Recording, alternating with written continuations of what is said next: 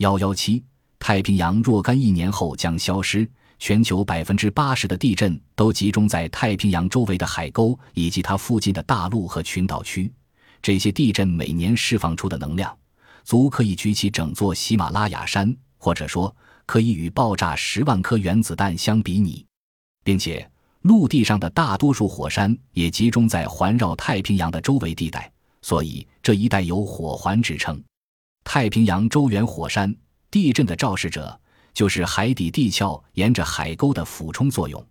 地球物理学家还算出了各条海沟的海底俯冲速度，它们大多在每年七至八厘米左右。千岛海沟、日本海沟、菲律宾海沟等就仿佛像无底的陷阱。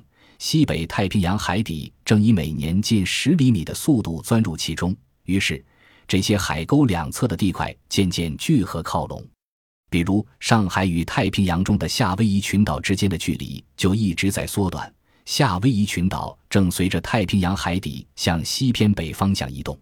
夏威夷群岛的檀香山如今是游览胜地，何等的繁华！但在几千万年后，檀香山连同整个夏威夷群岛都将葬身于日本海沟，而被拖进地狱之中。太平洋周缘的海沟，好似一张张吞吃海底的大口。若干亿年后，整个太平洋洋底都可能会被地球这头怪兽所吞没。浩瀚无际的太平洋闭合消失了，中国有可能与美国碰撞相遇，在两国之间将会升起一座像喜马拉雅山那样高峻的山岳。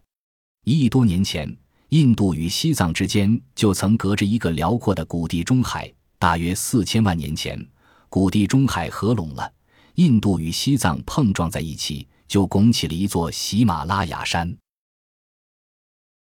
本集播放完毕，感谢您的收听，喜欢请订阅加关注，主页有更多精彩内容。